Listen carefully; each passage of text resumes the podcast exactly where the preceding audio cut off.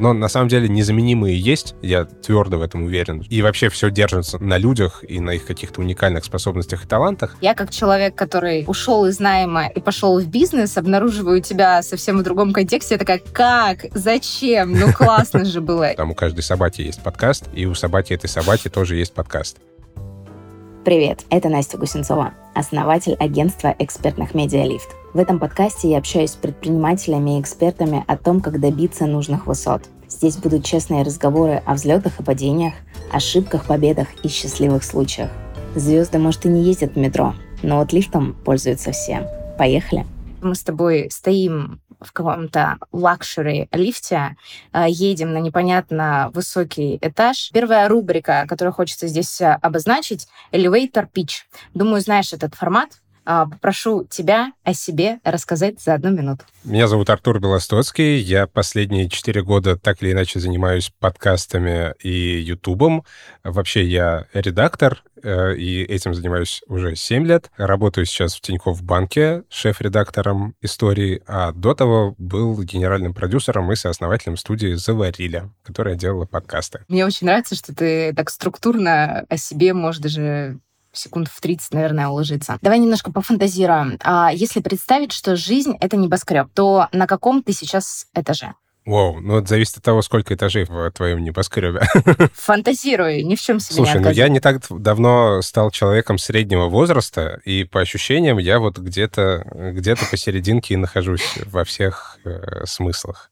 То есть уже какой-то путь пройден, есть э, на что посмотреть, э, обернувшись, но впереди, хочется надеяться, еще много классного. Давай немножечко обозначим, какие этажи были до, может быть, какие-нибудь, э, знаешь, зарубочки э, на стене дел условно. Что уже пройдено и чего еще хочется достичь, поймать? Мы с тобой говорим только про профессиональную жизнь или про жизнь вообще в целом? Вообще.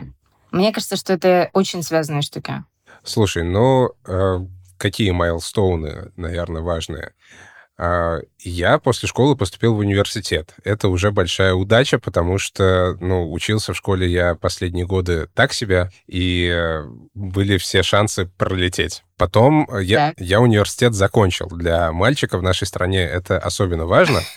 А хотя тоже были шансы не закончить, потому что я довольно рано начал работать, а еще до этого гораздо раньше начал бездельничать. Вот. Тоже такой майлстоун одна из вещей, которыми я, ну, наверное, не то что горжусь, но которая вызывает у меня удовлетворение, то, что свою первую работу я нашел сам, и я ее мудро выбрал. Я пошел на практику в IT-компанию, я учился на пиарщика, и у нас было два пути. Либо ты идешь э, в газету в какую-нибудь местную э, на практику, где тебе говорят, слушай, иди отсюда, куда, где расписаться. Или ты что-то другое ищешь. Я решил поискать что-то другое и нашел себе прям топовую практику. Собственно, с этого началась моя работа в IT, и дальше так оно и пошло. Вот. Была у меня музыкальная группа, музыку писали, э, выпускали. Это все примерно тогда же. Но э, из каких-то важных вещей, пожалуй, то, что я в шестнадцатом, кажется, году увлекся редактурой и решил стать редактором, благодаря Максиму Ильяхову. И, в общем-то, это, кажется, тоже был правильный и мудрый выбор. Собственно, с 16 года я этим занимаюсь. Потом появились подкасты. Я горжусь э, тем, что мы сделали подкаст «Заварили бизнес», который внезапно стал безумно популярным в, на, на пару лет. Горжусь тем, что поработал со студией «Либо-либо», и тем, что когда случился коронавирус, мы с моей партнершей Сашей, мы не растерялись, а сделали из этого бизнес. Вот. Ну и, конечно, да, я женат, у меня есть трое детей, и это тоже, ну, если не достижение, но это просто что-то очень важное в моей жизни. Круто. Круто. Это такой задел на большое количество этажей в будущем. Но слушай, я тебя узнала несколько лет назад, как сейчас помню, в Сбере, и ты вот так вот звездил, рассказывал про то, как, а, ну, собственно, создается рынок подкастов в России. Угу. Я помню, на это смотрела довольно-таки скептически, потому что, ну, блин, ну кто слушает ваши эти подкасты? Я сейчас сама решила его записать. То есть, понимаешь, спустя там 2-3 года до меня эта волна долетела, и кажется, то, что я сейчас вижу в округе, это еще больший бум, потому что у меня несколько знакомых имеют бизнесы, там, студии свои, подкастерские какие-то площадки, занимаются продвижением подкастов, э, занимаются постановкой голоса для подкастов. В общем, О. все, что связано с подкастами, это еще более и более э, таким хайповым становится интересным. Как ты думаешь, это будет дальше расти или вот в какой-то момент э, горшочек скажет «не вари»? Слушай, мне на самом деле не так просто ответить на этот вопрос, потому что, во-первых, я сейчас не особо слежу за тем, что происходит в индустрии, на рынке и так далее. Так вот только самые какие-то громкие вещи до меня долетают, поэтому я не очень знаю. Но по ощущениям, по моим, подкасты перешли через вот этот порог какого-то хайпа, который был вот в тот момент, mm-hmm. когда мы запускались, там, 19 20 21 год. И есть как бы две параллельные истории. Есть рынок профессиональных, ну, не подкастеров, а, скажем так, профессиональных производителей подкастов. Это студии Либо-Либо, Шторм и другие классные ребята. И есть рынок э, независимых подкастеров. Ребят, которые делают это по фану, делают это для себя, для души, э, примерно так же, как многие люди делают YouTube. И они mm-hmm. делают подкасты, у них нет какого-то продуманного маркетингового плана и намерения отбить инвестиции, но они делают это, потому что им кайфово, и они может быть, рассчитывают как-то на этом заработать, но в целом больше делают это из любви к искусству. И мне кажется, так оно и будет продолжаться, то есть тут мало чем отличается от того, что происходит с блогами, с Ютубом. Потому что изначально было супер профессионально, а сейчас ты можешь на телефон все тоже сделать на коленках, и при этом это будет тоже удобоваримо, у этого будет зрители, слушатели. Ну, на самом деле, и тогда можно было. То есть тут не... есть, конечно, кое-какие технологические штуки, там, типа появление э, Adobe э, подкастер, или как они называются, нейросети, которые mm-hmm. обрабатывает голос, и еще каких-то похожих инструментов. Но, во-первых, в целом поднялся уровень, потому что есть много профессиональных студий, которые так качают, в общем, эту историю, и Оборудование появилось не такое дорогое, может быть, э, в этом еще дело. Если мы говорим о России, то мне кажется, вот у нас сейчас такая ситуация. На мировом рынке, мне кажется, она давно такая. То есть там, если брать Америку, там у каждой собаки есть подкаст, и у собаки этой собаки тоже есть подкаст.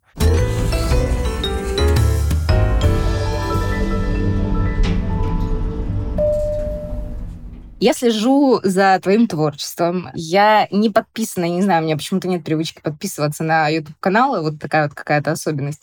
Но при этом я периодически захожу и смотрю, какие видео ты снимаешь. Понимаю, что э, ты прям переключился на формат... Ну, для меня это такой видео-подкастинг. Интересная штука, где ты вот так вот своим лицом на камеру что-то вещаешь. Что для тебя видео? Почему видео как будто бы заменил звук? Ты хочешь больше охватов или, ну, не знаю, хочешь не стесняться, черт побери, показывать свое лицо. Вот какие-то психологические штуки в этом есть? И то, и другое, наверное, что-то еще. Ну, во-первых, мне просто интересно. Мне всегда нравилось снимать видео, но я, во-первых, я их снимал довольно много, но потом ничего с ними не делал, не монтировал. А в какой-то момент я обнаружил, что, в принципе, монтаж видео, он мало чем отличается от монтажа аудио. Там есть какие-то специфические mm-hmm. штуки, ну, и компьютер нужен помощнее. вот. Мне было интересно, поэтому я с Ютубом начал с того, что решил записать видеоуроки о том, как э, что-то монтировать. Я сделал несколько видеоуроков. Я их делал вообще для своих ребят э, в студии, потому что ну, к нам приходили новые mm-hmm. редакторы, и мне нужно было им передать знания и умения. Чисто в аудио это не расскажешь. Я решил, что это хороший повод попробовать Показать. себя в видео. И действительно, для меня гораздо сложнее делать что-то на камеру, хотя сейчас я уже довольно давно этим сравнительно занимаюсь, довольно много уже чего сделал, но это намного сложнее, чем делать что-то в чисто аудио формате. Но действительно, по поводу охватов ты правильно сказала, потому что когда ты понимаешь, что ты можешь потратить столько же времени для того, чтобы сделать какую-то единицу смысла, единицу контента, и ты можешь получить на нее, не знаю, 300 прослушиваний, а можешь получить 30 э, тысяч, если YouTube тебе mm-hmm. поможет. У меня такого не было, но я все еще надеюсь. То, конечно, э, кажется прикольно вкладываться в это. Плюс я в целом немножко подохладел к формату аудио э, как таковому. Я mm-hmm. сейчас подкасты, то есть то, что я называю подкастами, то, что я слушаю, я слушаю на Ютубе тоже, потому что и это подкасты в максимально простом формате. 90% того, что я сейчас слушаю на Ютубе, это человек, который сидит один перед камерой и что-то рассказывает. Э, и рассказывает даже не обязательно что-то узкопрофессиональное, а просто, не знаю, какие-то... что-то за жизнь. У меня есть несколько знакомых, которые mm-hmm. делают подобные форматы. Я сам вот сейчас что-то такое записываю. И подписано несколько англоязычных э, блогеров или подкастеров. Хотя раньше я топил, и всегда э, мне было интересно слушать сложные форматы, какие-то нарративные, документальные истории, где саунд-дизайн, где какая-то серьезная журналистская работа. Но, видимо, я немножко этого переел, и мне сейчас хочется чего-то Устал? максимально простого. Устал и хочется простого, да? Хочется простого, человеческого, чтобы кто-то побухтел, пока ты обедаешь. Вот. А, но сам при этом в профиле ты себя называешь Артур Белостоцкий, я рассказываю истории. То есть все равно сторителлинг для тебя это важная составляющая как бы всего контента, как я понимаю. Ну, конечно. Ну, на самом деле, сторителлинг — это же такая базовая структура, которая везде. И если, независимо от того, что это за формат, гораздо интереснее слушать, когда человек рассказывает историю. И интересная история, она, как, как правило, собрана по определенному шаблону. Специально человек это сделал или нет, неважно. А всегда там есть э, трехчастная структура. Завязка, кульминация, развязка. Ну, как в школе учили, да, типа того. Ну, вот, или там можно чуть, чуть сложнее все это развернуть. Обычно человек рассказывает, что с ним что-то случилось, и это всегда по какой-то одной структуре собрано. После подкаста ты стал шеф-редактором в Тинькове. Для меня это было удивление, потому что я как человек, который ушел из найма и пошел в бизнес, обнаруживаю тебя совсем в другом контексте. Я такая, как? Как? Зачем? Ну, классно же было. И создавалось, знаешь, такое впечатление, что тебе безумно нравится подкастинг, то, что ты делаешь, то, как ты превратил ну, свою какую-то идею в бизнес. Я такая, блин, классно, вот как бы прекрасный пример. А тут, наоборот, откатился. А что для тебя Тиньков сейчас? Тиньков — это мой классный работодатель. Вот, то есть это компания, в которой мне комфортно работать. Понимаешь, чтобы ответить на вопрос, нужно понять вообще, почему это так произошло. Вот то, то, что тебя удивило. Давай. Дело было так. Э, мы с Сашей Волковой, моей замечательной партнершей по бизнесу, мы начали делать студию «Заварили», можно сказать, со страху. То есть мы делали подкаст, и нам было кайфово. У нас там было определенное распределение ролей, э, и все было клево. И делали еще один подкаст после этого. Случилось так, что в 2020 году, когда начался ковид, э, нам э, ребята из Аватора сказали, что для которых мы делали наши подкасты, они сказали, mm-hmm. что чуваки, как бы сейчас вот вообще не до подкастов. Ну, потому что это был э, конец марта, э, и как раз все начало закрываться. У меня это был единственный источник дохода, у Саши не единственный, но существенный. И у меня жена на седьмом месяце беременности. И мы с Сашей почесали репы и решили, что мы продолжим делать подкасты. Ну, уточнили у ребят, не mm-hmm. против ли они, потому что все-таки мы вместе с Ватором эти проекты начинали, а оказалось, что они не против, и вообще им действительно было не до того. А мы решили, что продолжим делать подкасты и будем искать рекламодателей, то есть типа на свои. У нас там было не так много расходов, хостинг и звукорежиссер.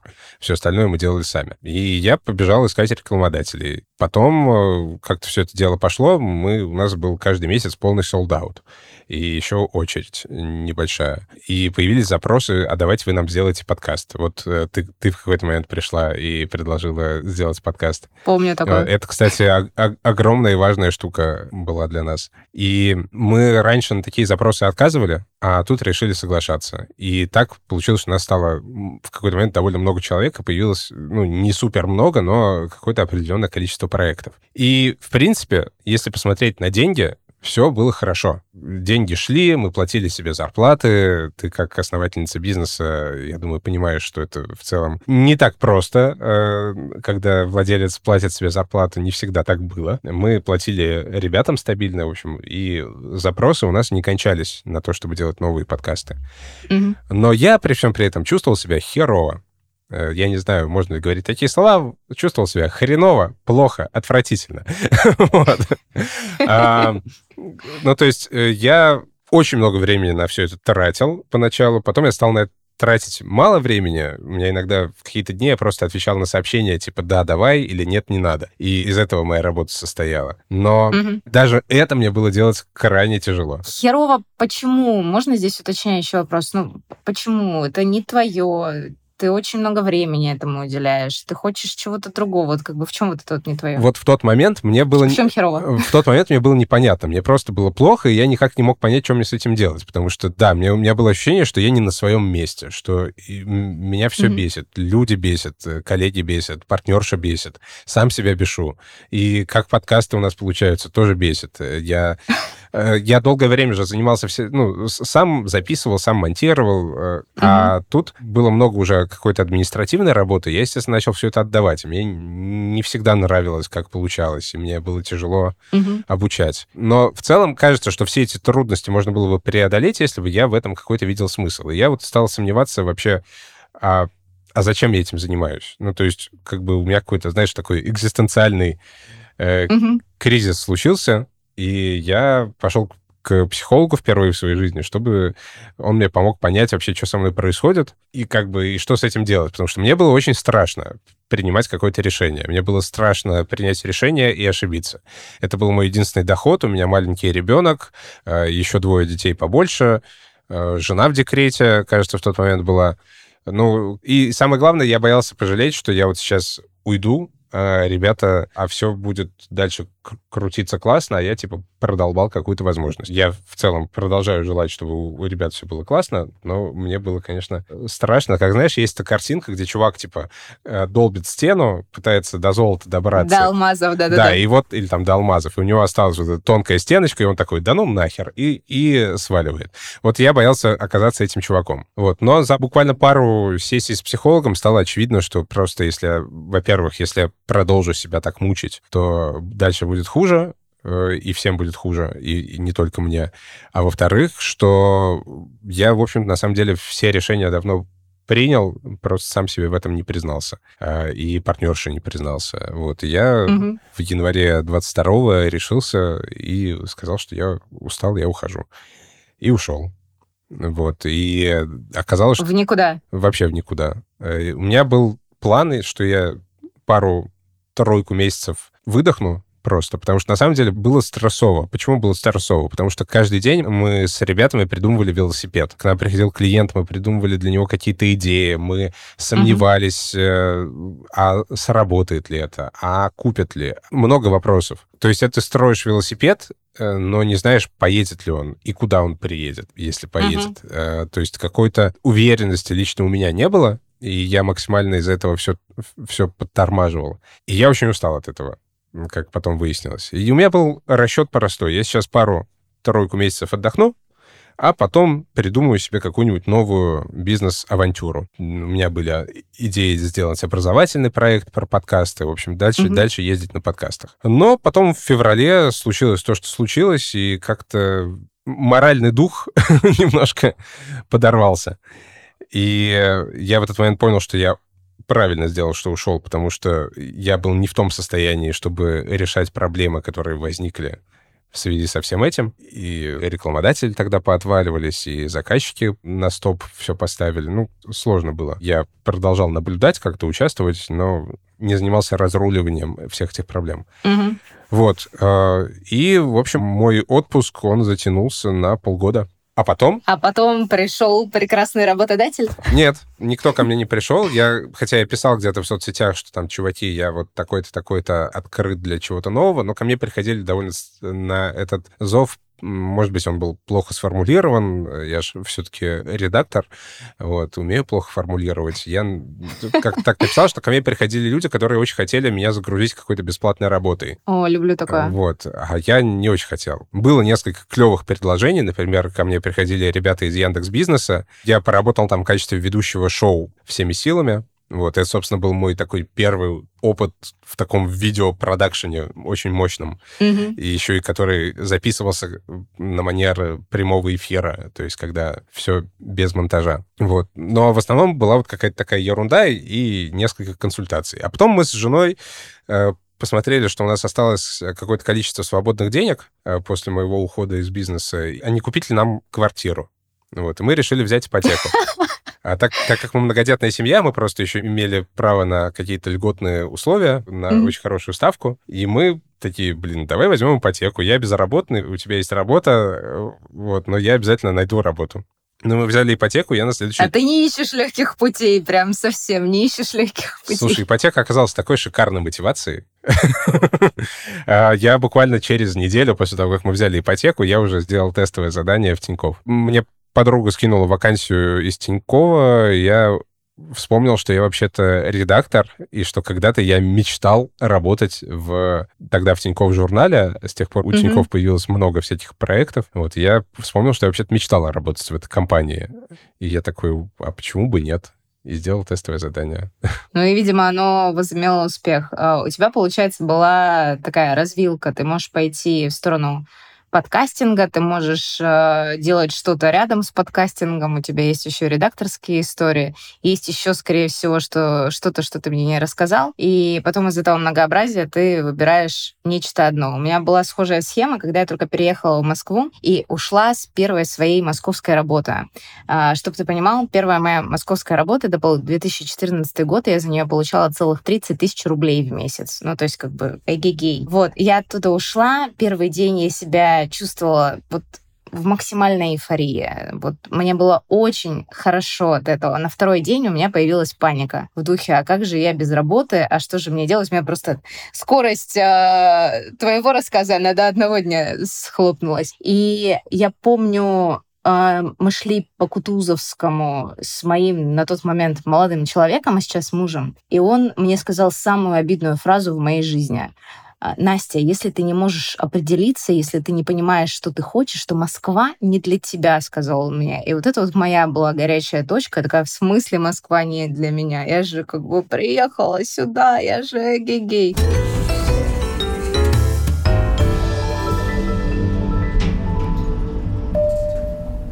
Давай поговорим немножко про людей, как раз-таки про людей в окружении. Есть избитейшая фраза, что человек — это среднее арифметическое его окружение. А Я, допустим, четко уверена, что в людях вокруг меня должно сочетаться, ну, как минимум, два важных показателя. Это экспертиза, ну, то есть, что они действительно должны быть профи вот в чем-то своем. Знаешь, э, там, 10 тысяч часов провести с чем-то, неважно, какое количество времени, но что вот за что-то этот человек максимально может ручаться. А второй момент — это человеческие качества, комфорт э, в общении. Вот твое окружение — это кто? У меня есть окружение здесь, я живу в Ульяновске, и мое окружение здесь — это мои друзья. Это близкие люди, которых я люблю вообще не за профессиональные качества.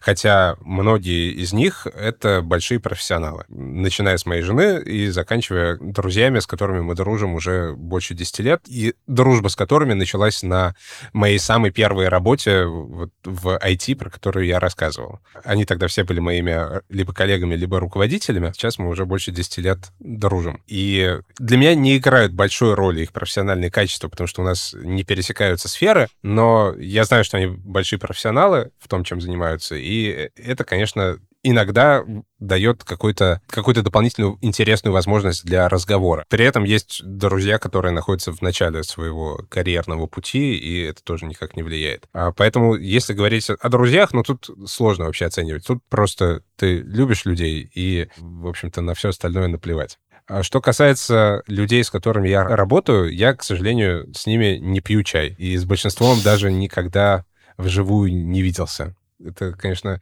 удивительный факт нашей современной жизни, что можно проработать с человеком много, много лет и встретиться ограниченное количество раз. Когда мы э, с Сашей Волковой делали бизнес, мы каждую нашу встречу я начинал с цифры, там типа 7. Это мы, значит, в седьмой раз встретились за, за то время, что мы вместе работали. По-моему, там даже 10 встреч не набралось, хотя мы вместе провели много насыщенного времени. Поэтому с, э, с людьми, с которыми я работаю, мне очень важно, да, определенно, чтобы они были профессионалами, чтобы у них были глубокие знания в том, чем они занимаются. И опыт. Не только знания, но и опыт. Потому что когда человек говорит, а, я знаю, что это так, потому что я прочитал об этом в книжке, это одно. Когда человек говорит, я знаю, это, что это так, потому что я уже сто раз так делал, а, это совсем другое. И, а лучше 101. А, а лучше 101, и чтобы вот как раз 101 был мой. Важно, чтобы человек э, умел объяснять что и почему он делает. Ну, конечно, коммуникативные навыки очень важны. Мне очень тяжело работать с людьми, которые плохо пишут. Просто когда человек тебе пишет по работе, и ты не можешь его понять, пока не задашь десяток уточняющих вопросов, это тяжело. К счастью, со мной такое происходит mm-hmm. редко, у меня вообще все коллеги замечательные. Такое бывало. И дело даже там не в грамотности, а просто в логике. Ну, то есть, если перефразировать, люблю, когда люди внимательно относятся к общению с другими людьми, и я очень ценю вдумчивость, когда человек э, задает вопросы. А зачем? А почему? А почему именно так? И... Угу. Они просто выполняют. Да, и когда человек спокойно относится к тому, что ты задаешь ему такие вопросы, если ты э, исполнитель или партнер в каком-то проекте. Я очень не люблю, когда людей воспринимают как функцию. Я сам себя на таком ловил, когда у нас было много людей, и у тебя много задач, тебе, в общем-то, пофигу, кто закроет э, какую-то твою задачу, а, но на самом деле незаменимые есть, я твердо в этом уверен. И вообще все держится на людях и на их каких-то уникальных способностях и талантах. И мне очень важно и самому относиться к людям именно так. Это особенно проявляется, когда мы постоянно общаемся онлайн, да, и видим только аватарку и какой-то пузырек с текстом. Помнить, что на, на той стороне человек, и у этого человека есть какая-то жизнь, помимо того, что вот э, вы обсуждаете, во-первых, и могут быть разные обстоятельства, во-вторых, у человека есть какие-то уникальные способности и таланты. Это классная история про вот этот э, вин-вин и про незабывание того, что на другом конце тоже такой же, как и ты, человек. Тоже я травлю в байке. Когда я работала в одной большой компании, одна моя коллега относилась к подрядчику, к агентству, как вот чисто к исполнителю, но из разряда мы же платим им деньги, пусть они делают тут примерно все, что я говорю, когда я говорю, и вообще даже не задают вопросов, просто исполняют. Я категорично скажу, я терпеть не могу такое отношение, потому что для меня, когда вы, вот что бы вы ни делали, вы это делаете вместе в сотворчестве. Ну, то есть с той стороны какая-то экспертиза, с этой стороны какая-то экспертиза, знания, опыт вместе, оно получается хороший результат. А когда ты ультимативно, вот тебе задачу, иди, выполняй, и холоп, а это ни к чему хорошему прям совсем не приводит, от слова совсем.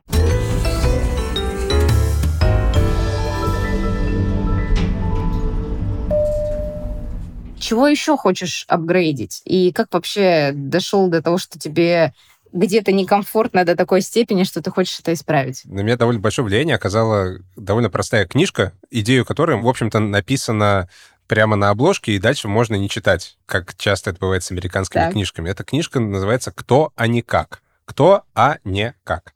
Это издательство «Поля», э, выпустило такое маленькое независимое издательство. Суть этой книжки очень простая. Когда у тебя есть какая-то проблема, ты должен задавать вопрос не как мне ее решить, а кто мне с этим поможет. И я, когда эту книжку прочитал, я такой, окей, это моя новая религия будет. И в какой-то момент я просто по Ютубу шарился, и мне попался урок э, о том, как э, исправить звук R. Ну, просто как-то в рекомендациях. А я, ну, Э, всю жизнь более-менее задумался над тем, чтобы все-таки научиться этот звук выговаривать. Я в детстве ходил к логопеду, все это было очень мучительно и бесполезно, потому что я в детстве не хотел исправлять, а потом у меня не было на это э, времени. Я посмотрел видос, попробовал позаниматься сам, понял, что меня хватит максимум на пару-тройку дней практики, и нашел в Инстаграме женщину, которая этот урок записала, и записался к ней на, на занятия. И вот э, за полгода, собственно, получилось уйти, э, ну, не уйти, а научиться просто новому звуку и сделать себе новую привычку.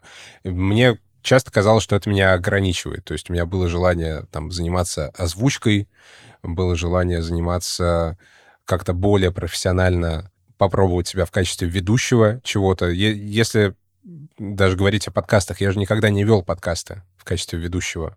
Я чаще всего либо был интервьюером, который оставался за кадром, либо человеком, который возникал на пару реплик в подкасте в качестве рассказчика. И в том числе я стеснялся того, как я звучу. Самое мерзкое было это, когда ты знакомишься с людьми и говоришь, меня зовут Артур. И человек тебя пять, пять раз переспрашивает, э, как тебя зовут. Антон, Артем, Айнур. Вот. Особенно по телефону. Вот. И я э, решил, что хватит это терпеть. Такого, чтобы прям мне хотелось в чем-то апгрейднуться, наверное, ну, вот научиться чему-то, чего раньше вообще не делал, там, если говорить про звук R, это такая какая-то супер заметная штука. Но все остальное, наверное, это какие-то вещи, в которых мне хотелось бы прокачаться. Мне хочется еще больше прокачаться в умении зарабатывать деньги. Я хорошо умею это делать в целом, э, неплохо получается, но хочется, чтобы получалось лучше. И тут речь не только о суммах, а о способах. Просто разнообразить mm-hmm. способы, которыми я это делаю. Я пробовал себя как фрилансера, я пробовал себя как предпринимателя, я пробовал себя и пробую сейчас в качестве наемного работника, хотя чистого найма у меня все равно не получилось. Я продолжаю делать э, в той же компании, но какие-то дополнительные проекты и можно вывести человека из предпринимательства, но предпринимательство из него вывести намного сложнее. А хочется разнообразить палитру инструментов, потому что я снимаю офис и периодически общаюсь с людьми, которые здесь тоже снимают офисы, а тут такие ребята, они занимаются утилизацией отходов, э, знаешь, какими-то такими очень понятными вещами. И я постоянно удивляюсь вообще, как люди, какими интересными вещами люди занимаются и как зарабатывают деньги. Тут вот сидят... Строительство заборов еще есть, не забывая. Есть много чего интересного, что мимо проходит. Вот подо мной сидит контора, которые занимаются поставками на господряде. Они поставляют что угодно. Вот они говорят, вот мы, например, зубные щетки в, в СИН поставляли. Говорит, ну, в, в тюрьмах нужны периодически зубные mm-hmm. щетки. Вот мы нашли у кого закупить, приняли участие в тендере, выиграли и поставили. Я говорю, я думаю, нифига себе. Как бы. А еще мы делаем то-то, то-то и то-то, и вообще занимаемся в основном поставками электронного оборудования. Век, ничего, Прикольно. Ничего себе. Вот. Э, хочется прокачаться в умении заботиться о себе и своем здоровье, и физическом, и ментальном. Есть какие-то профессиональные штуки, знаешь, но вот я о них даже скучно говорить. Но мне хочется больше уметь в руководство продуктом. Э, то есть вот в продукт менеджмент вот в такие mm-hmm. вещи. Хочется попробовать сделать какой-то IT-продукт самостоятельно, просто для того, чтобы понять, что я это тоже могу. Но в целом, наверное, главное, то, что меня заботит каждый день, это э, быть более лучшим отцом, вот, это для меня гораздо важнее. И вот научиться быть отцом — это важная какая-то штука. А все остальное, как бы, это такое побочное. Ну, у тебя хороший плацдарм для обучения. тренируешься, тренируешься, тренируешься. Это да, но на самом деле это вот это та работа, которую никто не готовит и нигде не учат, к сожалению. И мне в этом смысле очень нравится. И деньги за нее не платят. Э, и это тоже, да. Но это можно потерпеть. Но вот э, мне очень нравится фраза, по-моему, у Людмилы Петрановской, я ее когда-то услышал, что вместе с э, ребенком рождается родитель. И вот этот маленький mm-hmm. родитель, он учится тоже, осваивает этот мир. Вот, и это так же, как для маленького ребенка довольно мучительно освоение мира поначалу особенно. А также для молодого родителя все это намного сложнее, чем новая работа.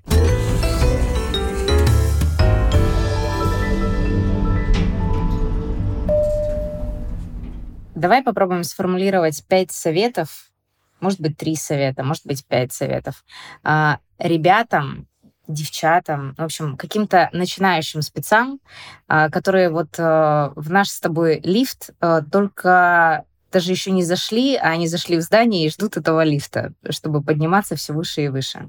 Что нужно сделать на старте, чтобы ускориться и доехать до какого-то пентхауса наверху? Ну, первый совет — убедитесь, что вы находитесь в правильном здании. Э, потому что подниматься высоко на лифте э, туда, куда вам не надо, то еще удовольствие, потом замучаетесь спускаться, особенно если лифт сломается. Э, ну, на самом деле, если серьезно, кажется, важно понять, а почему вы хотите туда забраться, куда вы хотите. Это потому, что вам действительно это интересно, вам действительно этого хочется, или это потому, что сейчас так модно, или есть какой-то харизматичный блогер, автор, который занимается этой профессией, и вы тоже поэтому туда хотите. У меня, к счастью, совпало. Я хотел заниматься редактурой, потому что есть очень симпатичный бородатый Максим Ильяхов, и мне это подошло. Но не всегда это... И потом я начал заниматься подкастами, потому что есть много симпатичных мужчин и женщин, которые занимаются подкастами. И мне это тоже подошло. Но не всегда так везет. Важно, мне кажется, на берегу с этим определиться. А второй совет будет обратный. Э, даже если вы оказались не в том здании, но лифт, лифты, как правило, все-таки исправно работают, поэтому не страшно какое-то время поподниматься для того, чтобы осмотреться. Главное на каждом этаже выходить и внимательно изучать э, территорию, чтобы понять, а чем там пахнет, чем там звучат, э, что там звучит, какие люди там ходят, а, и посмотреть, приятно ли вам находиться в этой атмосфере. Потому что, ну, есть много стереотипов, там, не знаю, что есть э, какой-то мир корпорации, где э, довольно-таки неприятно надо потерпеть, ну, условно, да, угу. потому что там все какие-то такие э, не классные. Это не единственный путь к успеху, да и не все корпорации такие, и, в общем, важно оглядеться. И вообще имеет смысл подумать над тем, перед выбором небоскреба и лифта, в который вы заходите, важно себе задать все-таки вопрос, а среди каких людей я хотел бы находиться, как бы я хотел проводить свое время, как должен выглядеть мой день и за что меня будут ценить. Какую пользу я буду этому миру приносить э, своими знаниями, навыками и работой. Возможно, это будет таким третьим советом. Четвертый совет — надо работать. Если мы говорим о молодых специалистах, которые вот только начинают свой путь, надо работать, надо не гнушаться любой работы, пробовать, потому что никогда не знаешь, где, во-первых, найдется кайф, может быть, это совсем не то, что ты думаешь. Например, у меня с бизнесом на подкастах выяснилось, что я в нем кайфую от двух вещей. От трех. Это, собственно, записывать и монтировать. Это продавать. Оказалось, что я очень неплохой продавец. Как ни странно, хотя на моей первой работе я был худшим продавцом самым отвратительным продавцом. Я, ты говоришь, что ты в 2014 году зарабатывал 30 тысяч, я зарабатывал 20 тысяч, потому что я очень плохо продавал и не умел выбивать от людей деньги. Оказалось, что когда занимаешься своим бизнесом, этот талант как-то удивительно раскрывается. И третья вещь, которая тоже была для меня сюрпризом, я кайфовал от э, бухгалтерии и администрирования. Если бы мне кто-то сказал, чувак, ты будешь кайфовать от того, что будешь подписывать счета и платить налоги, э, и подписывать платежки, я бы никогда... Угу. В... И, и вести финансовый учет. Я бы никогда не поверил человеку, который мне это сказал. Я бы его послал куда подальше с такими предложениями. Но оказалось, что в этом есть для меня кайф. И я бы этого никогда не узнал, если бы не попробовал. Поэтому первое, пробуйте все подряд. Э, чем больше попробуете, тем больше шансов, что найдете то самое. Пятое, работайте от души. Ну, то есть нужно стараться с некоторыми оговорками, но к, тому, чем ты занимаешься, относиться как к, к своему. То есть вот ты пришел в бизнес в какой-то работать, и mm-hmm. отнесись к нему как к своему. Ты по попробуй разобраться, как там что устроено. Попробуй сделать чуть больше, чем от тебя ожидают. И попробуй сделать чуть лучше, чем ты сам от себя ожидаешь потому что чаще всего оказывается, что это возможно. А если говорить про карьеру, то вообще делать чуть больше, чем от тебя ожидают. Совет, э, который ведет к быстрому карьерному росту. Шикарно. Шикарно. А, спасибо тебе за эти советы. Очень нравятся. Я ими пользуюсь. Надеюсь, что другие тоже услышат и тоже воспользуются. Спасибо тебе за прекраснейший диалог. Тебе спасибо. У меня все. Класс. У меня, значит, тоже.